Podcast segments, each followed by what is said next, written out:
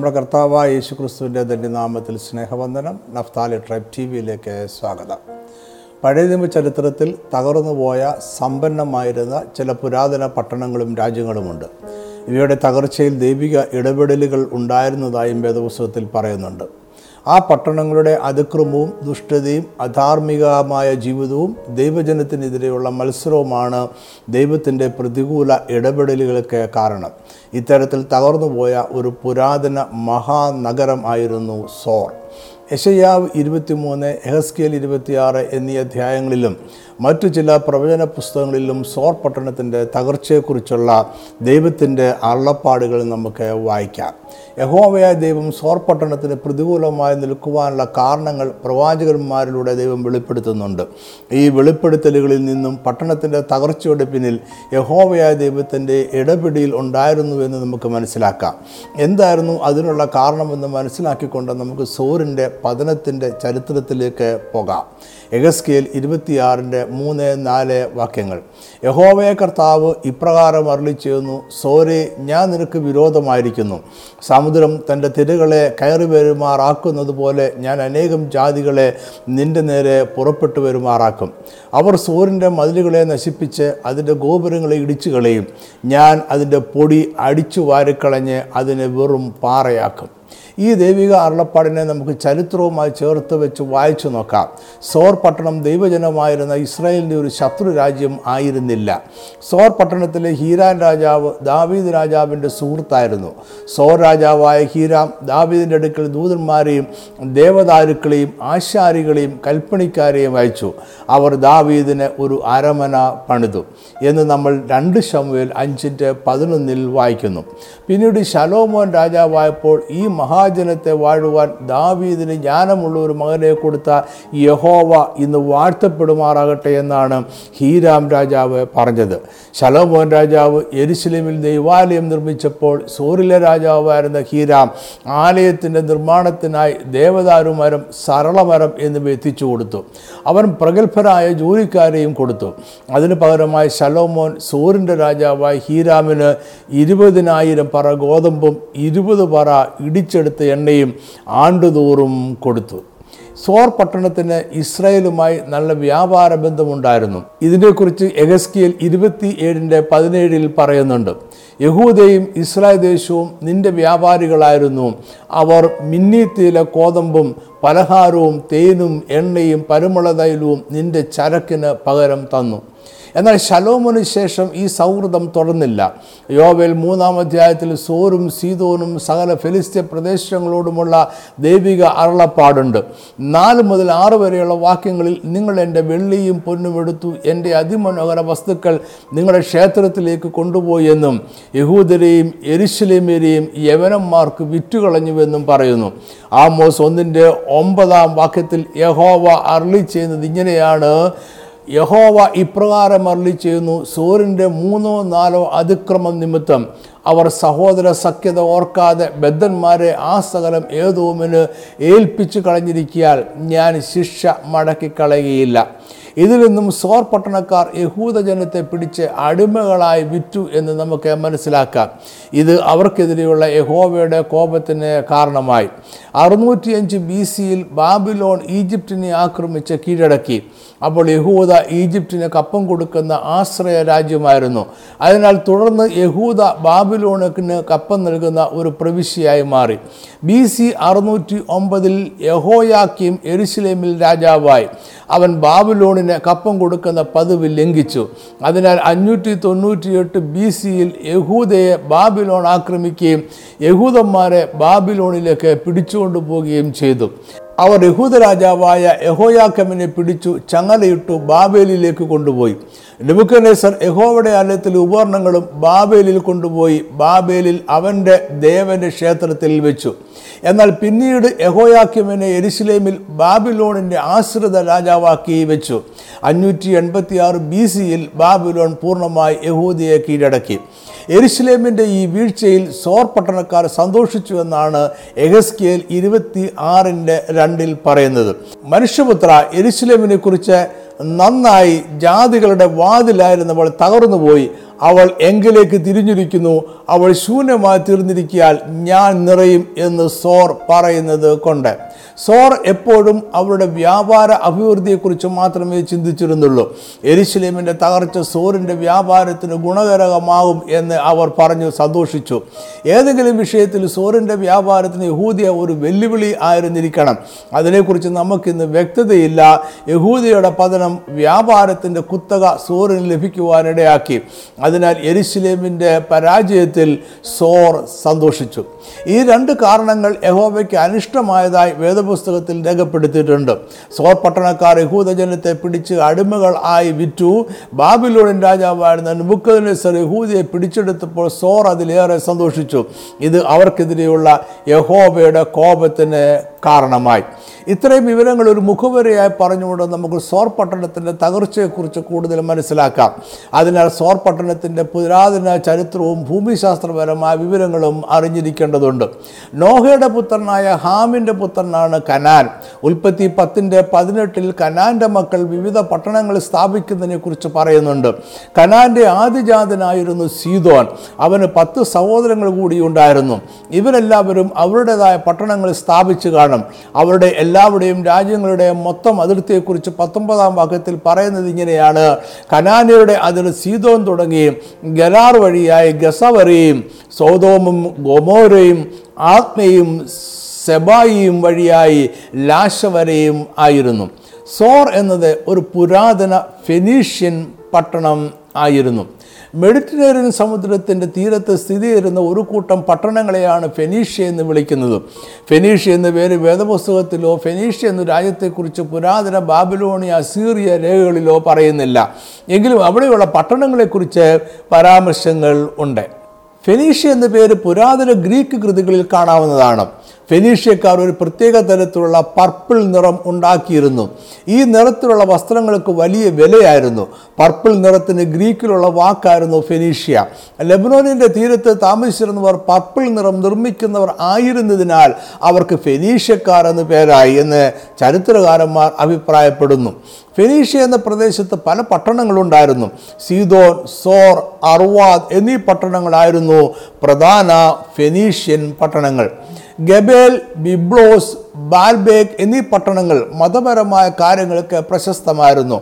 അവർക്കൊരു കേന്ദ്രീകൃത ഭരണ സംവിധാനം ഇല്ലായിരുന്നു എന്നാൽ സീതോൻ സോർ എന്നീ പട്ടണങ്ങളെ പോലെ പ്രധാനപ്പെട്ട സമ്പന്ന പട്ടണങ്ങളും മറ്റുള്ള ചെറിയ പട്ടണങ്ങളും സ്വാധീനം ചെലുത്തിയിരുന്നു. എന്നാൽ എല്ലാ പട്ടണങ്ങൾക്കും അവരുടേതായ രാജാവും സ്വതന്ത്ര ഭരണവും ഉണ്ടായിരുന്നു.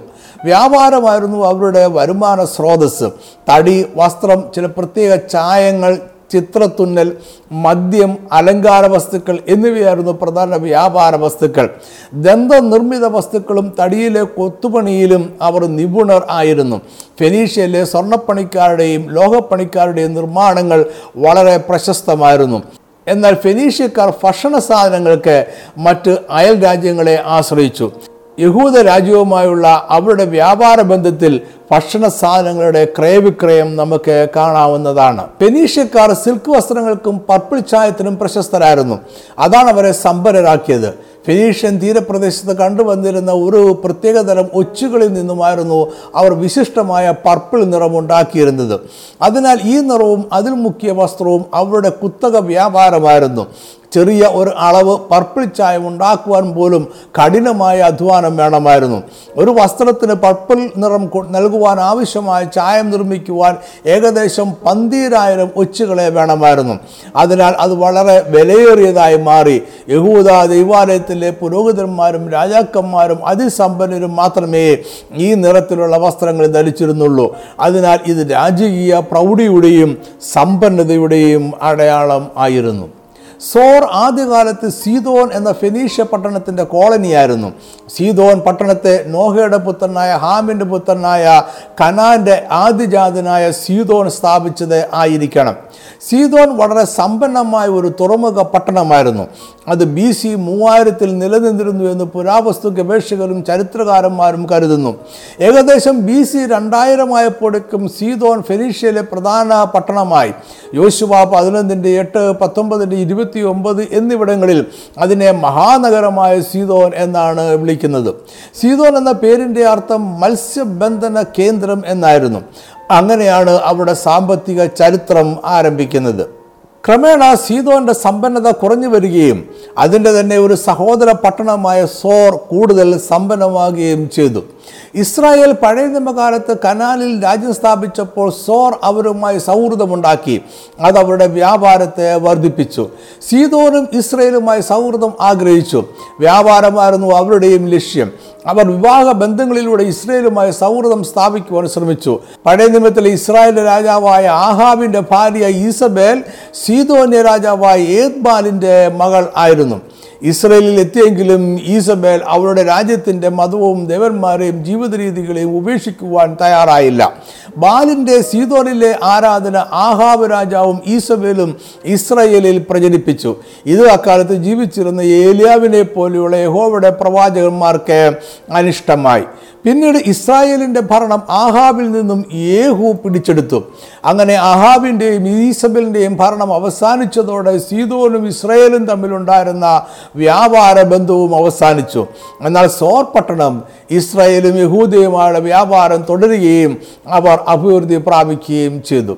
രണ്ടായിരം ബി സി മുതൽ ഗ്രീക്ക് സാമ്രാജ്യത്തിന്റെ കാലം വരെ അതിസമ്പന്നമായി നിലനിന്നിരുന്ന ഒരു ഫെനീഷ്യൻ സ്വതന്ത്ര പട്ടണമായിരുന്നു സോർ. അത് ഇന്നത്തെ സിറിയയുടെ തീരപ്രദേശത്ത് നിലനിന്നിരുന്നു.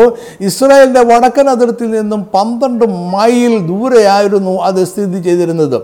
സോർ പട്ടണത്തെക്കുറിച്ച് ബി സി പതിനാലാം നൂറ്റാണ്ടിലുള്ള പുരാതന രചനകളിൽ പരാമർശങ്ങൾ ഉണ്ട്. ഇത് ആരംഭത്തിൽ ഒരു സീതോന്റെ കോളനിയായിരുന്നു. സോറിന്റെ നാണയത്തിൽ സീതോന്റെ മുഖ്യ നഗരം എന്ന് രേഖപ്പെടുത്തിയിട്ടുണ്ടായിരുന്നു. സീതോൻ പട്ടണത്തിലെ വ്യാപാരികൾ സോറിൽ വ്യാപാരം ചെയ്തിരുന്നു. അത് സോർ നിവാസികൾക്ക് അഭിവൃദ്ധി ഉണ്ടാക്കി. ഇതിനെക്കുറിച്ചാണ് യശയ്യാവ് ഇരുപത്തിമൂന്നിന്റെ രണ്ടിൽ പറയുന്നത്. സമുദ്ര സഞ്ചാരം ചെയ്യുന്ന സീതോന്യ വർത്തകന്മാർ നിന്നെ പരിപൂർണയാക്കിയല്ലോ. പുരാതന സോർ പട്ടണത്തിന് രണ്ട് ഭാഗങ്ങളുണ്ടായിരുന്നു.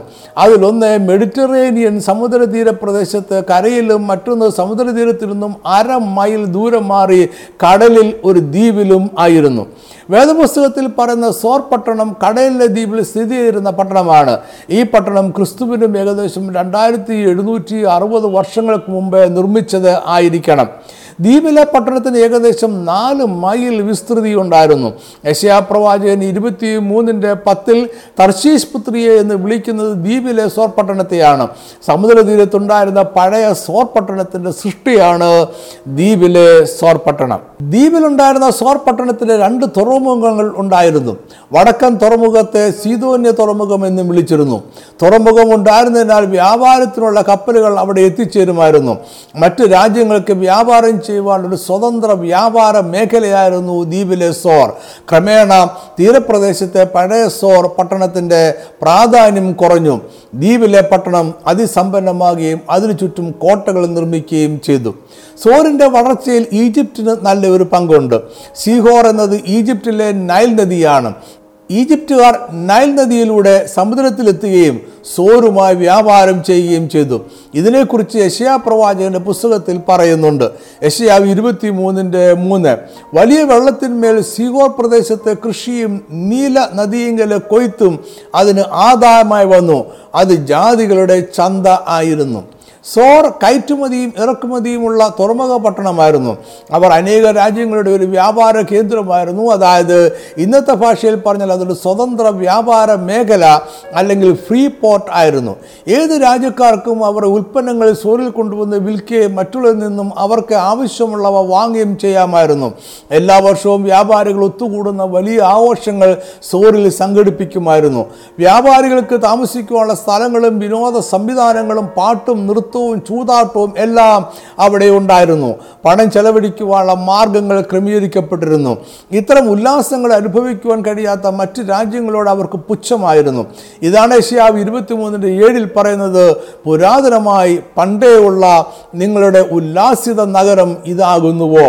യശയാവ് ഇരുപത്തിമൂന്നിന്റെ എട്ടാം വാക്യത്തിൽ ചുറ്റിനുമുള്ള ചെറിയ പട്ടണങ്ങളിന്മേൽ സോർ പട്ടണത്തിനുണ്ടായിരുന്ന സ്വാധീനത്തെക്കുറിച്ച് പറയുന്നുണ്ട്.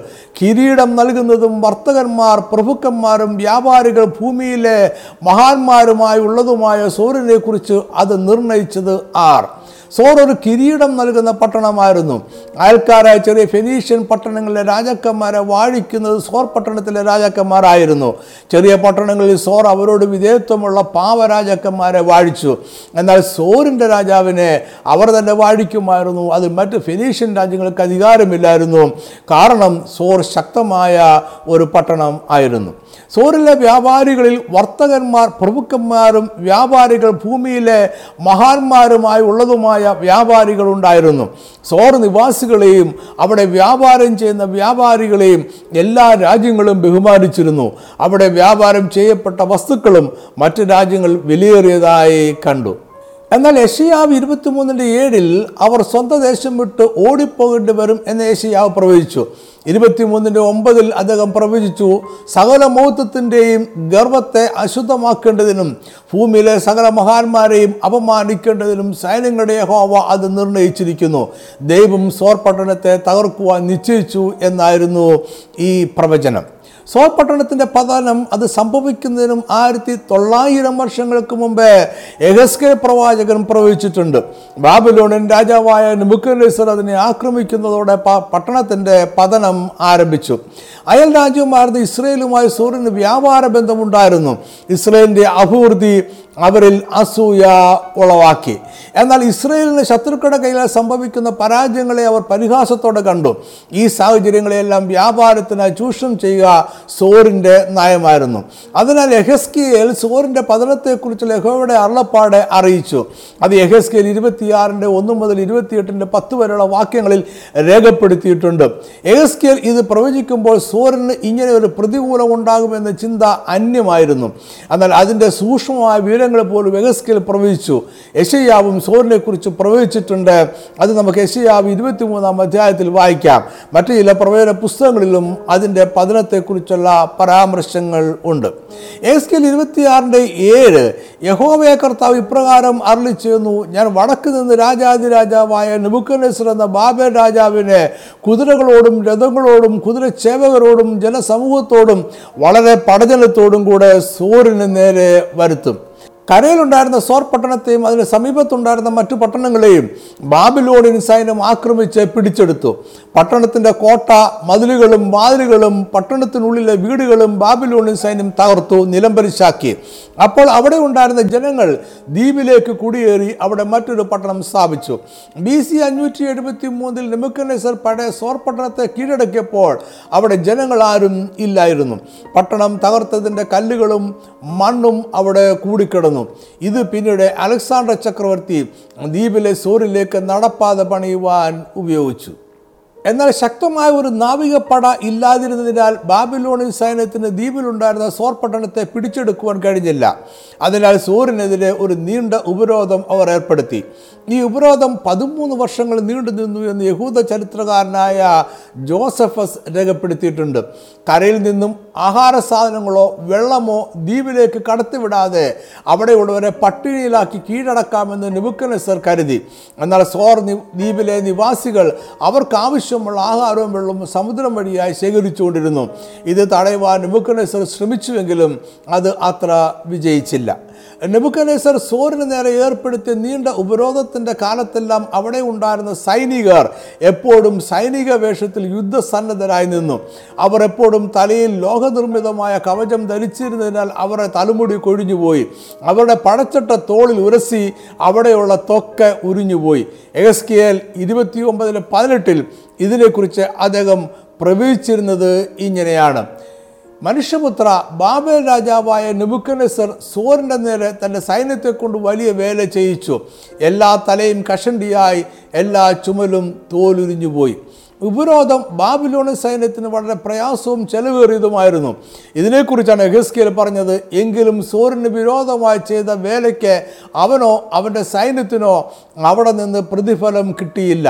ഇതിന്റെ നഷ്ടം നികത്തുവാനായി ദൈവം നുബുക്കസ് രാജാവിന് ഈജിപ്റ്റ് നൽകാം എന്ന് വാഗ്ദത്വം ചെയ്യുന്നു. എസ്കൽ ഇരുപത്തി ഒമ്പതിന്റെ പത്തൊമ്പത് ഇരുപത് വാക്യങ്ങൾ. അതുകൊണ്ട് യഹോവേ കർത്താവ് ഇപ്രകാരം അരളി ഞാൻ മിശ്രീം ദേശത്തെ ബാബൽ രാജാവായ നെബുക്കദ്നേസറിന് കൊടുക്കും.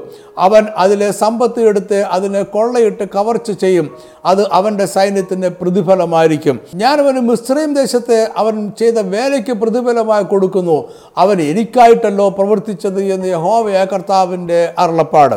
എന്നാൽ നെബുക്കർനെസർ ദ്വീപിലെ സൂര്യനെ ആക്രമിച്ച് കീഴടക്കിയില്ല. ഒരുപക്ഷെ പതിമൂന്ന് വർഷങ്ങളുടെ ഉപരോധത്തിന്റെ അവസാനം അവർ ഒരു സമാധാന സന്ധിയിൽ ഏർപ്പെട്ട് കാണും.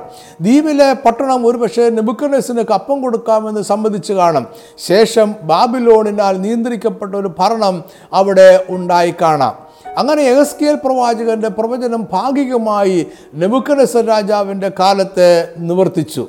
അദ്ദേഹത്തിന്റെ പ്രവചനത്തിന്റെ ശേഷം ഭാഗങ്ങളുടെ നിവൃത്തി ഏകദേശം ഇരുന്നൂറ്റി അമ്പത് വർഷങ്ങൾക്ക് ശേഷം ഗ്രീസിലെ അലക്സാണ്ടർ ചക്രവർത്തിയുടെ ആക്രമണത്തോടെ നിവർത്തിക്കപ്പെട്ടു.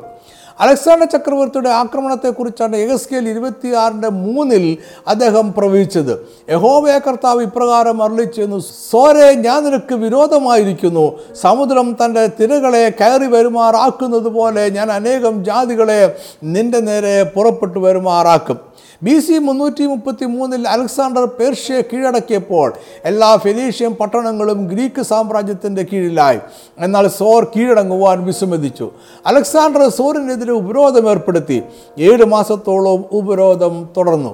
അലക്സാണ്ടർ ചക്രവർത്തി സോറിനെ ആക്രമിക്കാതിരിക്കുവാൻ സോറിലെ രാജാവ് ഒരു സന്ധി സംഭാഷണത്തിന് ശ്രമിച്ചിരുന്നു. അദ്ദേഹം അലക്സാണ്ടർക്ക് സമ്മാനങ്ങൾ കൊടുത്തയച്ചു. ഇരുവർക്കും ഇടയിൽ ഒരു സന്ധി ഉണ്ടാകണമെന്ന് അലക്സാണ്ടറോട് ആവശ്യപ്പെട്ടു. എന്നാൽ ഈ നയതന്ത്രം വിജയിച്ചില്ല. സോറിൽ മെൽക്കാട്ട് ദേവന്റെ ഒരു വലിയ ക്ഷേത്രമുണ്ടായിരുന്നു. മെൽക്കാട്ട് കനാന്യദേവനായ ബാലായിരുന്നു. ഗ്രീക്കുകാർ ഈ ദേവനെ അവരുടെ ഹെരാക്ലിസ് ദേവനായി കരുതി. അലക്സാണ്ടർ ചക്രവർത്തി ഹെരാക്ലിസ് ദേവന്റെ പുത്രനാണ് എന്ന് സ്വയം അവകാശപ്പെട്ടിരുന്നു. സോർ നിവാസികൾ മെൽക്കാട്ട് ദേവനായി ഒരു വലിയ ഉത്സവം ആചരിക്കുന്ന സമയത്താണ് അലക്സാണ്ടർ അവിടെ എത്തിയത്. ഈ അവസരത്തിൽ സോർ നിവാസികളുടെ സന്ധിക്കാനുള്ള അപേക്ഷയ്ക്ക് പകരമായി മെൽക്കാട്ട് ദേവന്റെ ക്ഷേത്രത്തിൽ ഒരു യാഗം അർപ്പിക്കുവാൻ അലക്സാണ്ടർ ചക്രവർത്തി അനുവാദം ചോദിച്ചു.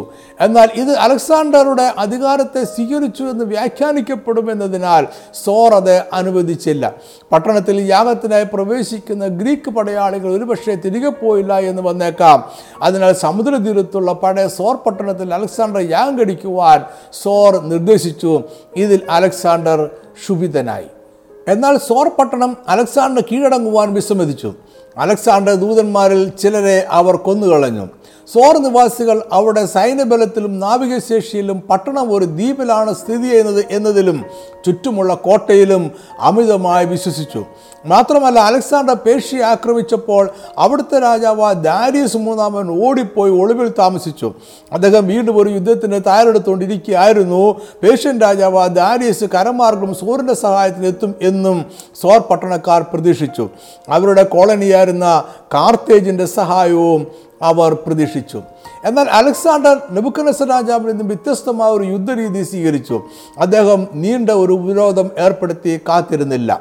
ദ്വീപിലെ സോർ പട്ടണവും കരയിലെ പഴയ പട്ടണവും തമ്മിൽ ദൂരക്കുറവുള്ള ഒരു സ്ഥലം അദ്ദേഹം കണ്ടെത്തി. പഴയ പട്ടണത്തിന്റെ അവശിഷ്ടങ്ങളായ കല്ലും മണ്ണും ധാരാളം അവിടെ ഉണ്ടായിരുന്നു. സെഡാർ മരങ്ങളുടെ തടികളും അവർക്ക് സുലഭമായി ലഭിച്ചു. അലക്സാണ്ടർ സൈന്യം അതെല്ലാം ഉപയോഗിച്ച് ദ്വീപിലേക്ക് ഒരു നടപ്പാത ഉണ്ടാക്കി. നടപ്പാതയുടെ നിർമ്മാണം അസാധ്യമാണ് എന്ന് സോർ നിവാസികൾ കരുതി. അവർ അലക്സാണ്ടർ സൈന്യത്തെ പരിഹസിച്ചു. എന്ന നടപ്പാതയുടെ പണി തുടർന്നുകൊണ്ടിരുന്നു സമീപ പ്രദേശങ്ങളിൽ നിന്നും അലക്സാണ്ടർ കൂടുതൽ ജോലിക്കാരെ നിയമിച്ചു. ക്രമേണ അതിന്റെ അപകടം സോർ നിവാസികൾ മനസ്സിലാക്കി. സോർ നിവാസികൾ ധൈര്യശാലികളും വീരന്മാരും നിപുണരുമായിരുന്നു. അവർ അലക്സാണ്ടർ സൈന്യത്തിന് നേരെ അവരുടെ പട്ടണത്തിന്റെ കോട്ടയ്ക്ക് മുകളിലൂടെ തീയമ്പുകളും കുന്തങ്ങളും അയച്ചു. ഇത് അലക്സാണ്ടറുടെ ചില പടയാളികളെ കൊല്ലുകയും മുറിപ്പെടുത്തുകയും ചെയ്തു. ഇതിനെതിരെ അലക്സാണ്ടർ ഉയരമുള്ള മതിലുകൾ നിർമ്മിച്ചു. അതിനെ നടപ്പാതയുടെ മുന്നിൽ നിർത്തി. തുടർന്ന് അങ്ങോട്ടും ഇങ്ങോട്ടും വലിയ ആക്രമണങ്ങൾ നടന്നു. ദ്വീപിനെ ആക്രമിക്കുവാനായി അലക്സാണ്ടർ ഒരു നാവികസേനയെ രൂപപ്പെടുത്തി. യുദ്ധം തുടർന്നു. അന്ത്യത്തിൽ അദ്ദേഹവും സമർത്ഥരായ സൈനാധിപന്മാരും സോർ പട്ടണത്തിൽ പ്രവേശിച്ചു. പട്ടണത്തുള്ളിൽ ശക്തമായ യുദ്ധമുണ്ടായെങ്കിലും അത് നീണ്ടുപോയില്ല. സോർ നിവാസികളിൽ ചിലർ മെൽക്കാട്ടിന്റെ ക്ഷേത്രത്തിൽ അഭയം പ്രാപിച്ചു. സോറിലെ ആറായിരം പോരാളികളും അലക്സാണ്ടറിന്റെ നാനൂറ് പടയാളികളും യുദ്ധത്തിൽ മരിച്ചു. മുപ്പതിനായിരം സോർ നിവാസികളെ അടിമകളായി വിറ്റു. ഏകദേശം രണ്ടായിരം സോർ പടയാളികളെ ജീവനോടെ പിടിച്ച് അവരെ സോറിന്റെ തീരപ്രദേശത്തേക്ക് കൊണ്ടുപോയി വൃക്ഷങ്ങളിൽ ആണി കൊണ്ട് തറച്ച് തൂക്കിയിട്ടു. അവിടെ കിടന്ന് അവർ മരിച്ചു. അലക്സാണ്ടർ നടപ്പാക്കിയ ഈ കൊലപാതക രീതിയാണ് പിന്നീട് റോമൻ സാമ്രാജ്യം ക്രൂശീകരണം എന്ന രീതിയിൽ സ്വീകരിച്ച ശിക്ഷാ സമ്പ്രദായം. അലക്സാണ്ടർ ആഗ്രഹിച്ചതുപോലെ മെൽക്കാട് ദേവന് ക്ഷേത്രത്തിൽ യാഗം നടത്തി. ക്ഷേത്രത്തിലെ ദേവനോടുള്ള ബഹുമാന സൂചകമായി അവിടെ അഭയം തേടിയ സോർ നിവാസികളെ അദ്ദേഹം ജീവനോടെ വിട്ടു. സോർ നിവാസികളിൽ ചിലർ ഗ്രീക്ക് സൈന്യത്തിന്റെ രഹസ്യ സഹായത്തോടെ സോറിൽ നിന്നും രക്ഷപ്പെട്ട് കാർത്തേജിലേക്ക് ഓടിപ്പോയിരുന്നു. സോർ പട്ടണം പൂർണമായും തകർക്കപ്പെട്ടു. അത് നിലം പരിശായി അതിന്റെ മതിലുകൾ തകർക്കപ്പെട്ടു. കരയിൽ നിന്നും നടപ്പാത ഉണ്ടായതോടെ അതൊരു ദ്വീപ് അല്ലാതെയായി മാറി. അത് ജനവാസമില്ലാതെയായി പട്ടണത്തിന്റെ ശൂര്യമായ അവസ്ഥയെക്കുറിച്ചാണ് യശയ്യാവ് പ്രവചിച്ചത്. യശയ്യാവ് ഇരുപത്തി മൂന്നിന്റെ നാല്. സീതോനെ ലജിച്ചു കൊള്ളുക. എനിക്ക് നോവ് കിട്ടിയിട്ടില്ല. ഞാൻ പ്രസവിച്ചിട്ടില്ല. ബാലന്മാരെ പോറ്റിട്ടില്ല. കന്യകമാരെ വളർത്തിയിട്ടുമില്ല എന്ന് സമുദ്രം സമുദ്രദുർഗം തന്നെ പറഞ്ഞിരിക്കുന്നു. അങ്ങനെ എല്ലാ പ്രവചനങ്ങളും നിവൃത്തിയായി. അതിസമ്പന്നമായിരുന്ന സോർ പട്ടണം സമുദ്രത്തിന് നടുവിൽ മീൻപിടുത്തക്കാരുടെ വലപിരിക്കുന്നതിനുള്ള സ്ഥലമായി തീർന്നു. ഗ്രീക്ക് അധിനിവേശത്തോടെ അവരുടെ ഭാഷ ഗ്രീക്ക് ആയി മാറ്റപ്പെട്ടു. ക്രമേണ അവരുടെ സ്വതന്ത്രമായ അസ്തിത്വം ഇല്ലാതെയായി. എസ് കെൽ ഇരുപത്തിയാറിന്റെ അഞ്ച് അത് സമുദ്രത്തിന്റെ നടുവിൽ വലവിരിക്കുന്നതിനുള്ള സ്ഥലമായി തീരും ഞാൻ അത് അരളിച്ചതിരിക്കുന്നു യഹോവയ കർത്താവിന്റെ അരുളപ്പാട്. അത് ജാതികൾക്ക് കവർച്ചയായിത്തീരും. അലക്സാണ്ടറിന്റെ മരണശേഷം ഫെനീഷ്യ ഈജിപ്തിലെ ടോളമിയുടെ അധീനതയിലായി. പിന്നീട് സിറിയയിലെ സെലൂസി രാജവംശത്തിന്റെ ഭരണത്തിനായി. പിന്നീട് അത് റോമൻ സാമ്രാജ്യത്തിന്റെ കീഴിലായി. റോമക്കാരുടെ കാലത്ത് ഈ പട്ടണത്തെ ഒരു തുറമുഖമായി വീണ്ടും പണിതുവെങ്കിലും ഒരിക്കലും അത് പഴയ പ്രതാപത്തിലേക്ക് തിരികെ വന്നില്ല. ഡി ഏഴാം നൂറ്റാണ്ടിൽ ഫെനീഷ്യയിൽ മുസ്ലിം സാമ്രാജ്യങ്ങളുടെ അധിനിവേശമുണ്ടായി. ആയിരത്തി ഒരുന്നൂറ്റി ഇരുപത്തിനാലിൽ ഒന്നാമത്തെ കുരിശുദ്ധത്തിൽ കുരിശുദ്ധക്കാർ സോറിനെ പിടിച്ചെടുത്തു. എന്നാൽ എ ആയിരത്തി ഇരുന്നൂറ്റി എൺപത്തി ഒമ്പത് തൊണ്ണൂറ്റി ഒന്ന് കാലയളവിൽ ഈജിപ്തിലെ സുൽത്താൻ ദ്വീപിലെ സോർ പട്ടണത്തിനെ പൂർണമായി തകർത്തു. അതിനുശേഷം സോർ ശൂന്യമായി തീർന്നു. ഇപ്പോൾ അവിടെ ചെറിയ കുടിലുകളിൽ താമസിക്കുന്ന സാധുക്കളായ മത്സ്യബന്ധനം തൊഴിലാക്കിയിരിക്കുന്ന അമ്പതോ അറുപതോ കുടുംബങ്ങൾ മാത്രമേ ഉള്ളൂ. ഫെനീഷ്യൻ ജനതയുടെ ഭാഷയും സംസ്കാരവും മതവും എല്ലാം ഇന്ന് അപ്രത്യക്ഷമായിരിക്കുന്നു. ഗർവും ഭൗതികതയോടുള്ള അമിതമായ ആഗ്രഹവും സമ്പത്തിലുള്ള ആശ്രയവും അമിത ആത്മവിശ്വാസവുമായിരുന്നു സോർ പട്ടണത്തിന്റെ തകർച്ചയുടെ കാരണം. ഇത് യഹോവയായ ദൈവത്തെയും അവന്റെ അരുളപ്പാടുകളെയും നിഷേധിക്കുവാൻ സോർ പട്ടണ നിവാസികളെ പ്രേരിപ്പിച്ചു. അവർ ഇസ്രായേൽ ജനത്തിന്റെ സമ്പത്തിൽ പങ്കുപറ്റി എന്നാൽ ദൈവജനത്തിന്റെ തകർച്ചയിൽ സന്തോഷിച്ചു. അവർ ഇസ്രായേൽ ജനത്തെ പീഡിപ്പിച്ച് അടിമകളാക്കി ജാതികൾക്ക് വിറ്റുകളഞ്ഞു. അതിനാൽ ദൈവം അരളി ചെയ്തു എഹസ്കേൽ ഇരുപത്തിയാറിന്റെ മൂന്ന് നാല്. യഹോവേ കർത്താവ് ഇപ്രകാരം അരളി ചെയ്യുന്നു സോരെ ഞാൻ നിനക്ക് വിരോധമായിരിക്കുന്നു. സമുദ്രം തന്റെ തിരകളെ കയറി വരുമാറാക്കുന്നത് പോലെ ഞാൻ അനേകം ജാതികളെ നിന്റെ നേരെ പുറപ്പെട്ടു വരുമാറാക്കും. അവർ സോറിന്റെ മതിലുകളെ നശിപ്പിച്ചതിന്റെ ഗോപുരങ്ങളെ ഇടിച്ചു കളയും. ഞാൻ അതിന്റെ പൊടി അടിച്ചു വാരിക്കളഞ്ഞ് അതിനെ വെറും പാറയാക്കും. യഹോവയ ദൈവം അരളി ചെയ്യുന്നത് അവൻ നിവർത്തിക്കുകയും ചെയ്തു. സോർ പട്ടണത്തിന്റെ തകർച്ചയെക്കുറിച്ചുള്ള ഈ പഠനം ഇവിടെ അവസാനിപ്പിക്കട്ടെ. ആദ്യമായി എന്റെ വീഡിയോ ഓഡിയോ എന്നിവ കാണുകയും കേൾക്കുകയും ചെയ്യുന്നവർക്ക് നമ്മുടെ സുവിശേഷ പ്രവർത്തനങ്ങളെ പരിചയപ്പെടുത്തുവാനായി ഒന്ന് രണ്ട് വാചകങ്ങൾ കൂടി പറയുവാൻ ആഗ്രഹിക്കുന്നു. തിരുവചനത്തിന്റെ ആത്മീയ മർമ്മങ്ങൾ വിവരിക്കുന്ന അനേകം വീഡിയോകളും ഓഡിയോകളും നമ്മുടെ ഓൺലൈൻ ചാനലുകളിൽ ലഭ്യമാണ്. വീഡിയോ കാണുവാൻ Naphtali tribe T V dot com എന്ന ചാനലും ഓഡിയോ കേൾക്കുവാൻ Naphtali tribe radio dot com എന്ന ചാനലും സന്ദർശിക്കുക. രണ്ട് ചാനലുകളും സബ്സ്ക്രൈബ് ചെയ്യുവാൻ മറക്കരുത്. അത് ഇനിയും പ്രസിദ്ധീകരിക്കുന്ന വീഡിയോ ഓഡിയോ എന്നിവ നഷ്ടപ്പെടാതെ ലഭിക്കുവാൻ സഹായിക്കും. ഇതിന്റെ എല്ലാം വേദപഠന കുറിപ്പുകളും ഓൺലൈനിൽ ലഭ്യമാണ്. ഇംഗ്ലീഷിൽ വായിക്കുവാൻ അഫ്താലി ട്രൈബ് ഡോട്ട് കോം എന്ന വെബ്സൈറ്റും മലയാളത്തിലെ വാതിൽ ഡോട്ട് ഇൻ എന്ന വെബ്സൈറ്റും സന്ദർശിക്കുക. കൂടാതെ അനേകം ഇ ബുക്കുകളും നമ്മൾ പ്രസിദ്ധീകരിച്ചിട്ടുണ്ട്. ഇ ബുക്ക് ആവശ്യമുള്ളവർക്ക് അത് വാട്സാപ്പിലൂടെ ആവശ്യപ്പെടാം. Phone number nine eight nine double five two four eight five four. Naphtali tribe books dot in എന്ന ഇ ബുക്ക് സ്റ്റോറിൽ നിന്ന് നേരിട്ടും വാതിൽ ഡോട്ട് ഇൻ എന്ന വെബ്സൈറ്റിൽ ലഭ്യമായിരിക്കുന്ന ലിങ്ക് ഉപയോഗിച്ചും ഇ ബുക്ക് ഡൗൺലോഡ് ചെയ്യാവുന്നതാണ് എല്ലാ ഇ ബുക്കുകളും സൗജന്യമാണ്. ഈ സന്ദേശം കണ്ടതിനും കേട്ടതിനും വളരെ നന്ദി. ദൈവം നിങ്ങളെല്ലാവരെയും സമൃദ്ധമായി അനുഗ്രഹിക്കട്ടെ. ആമേൻ.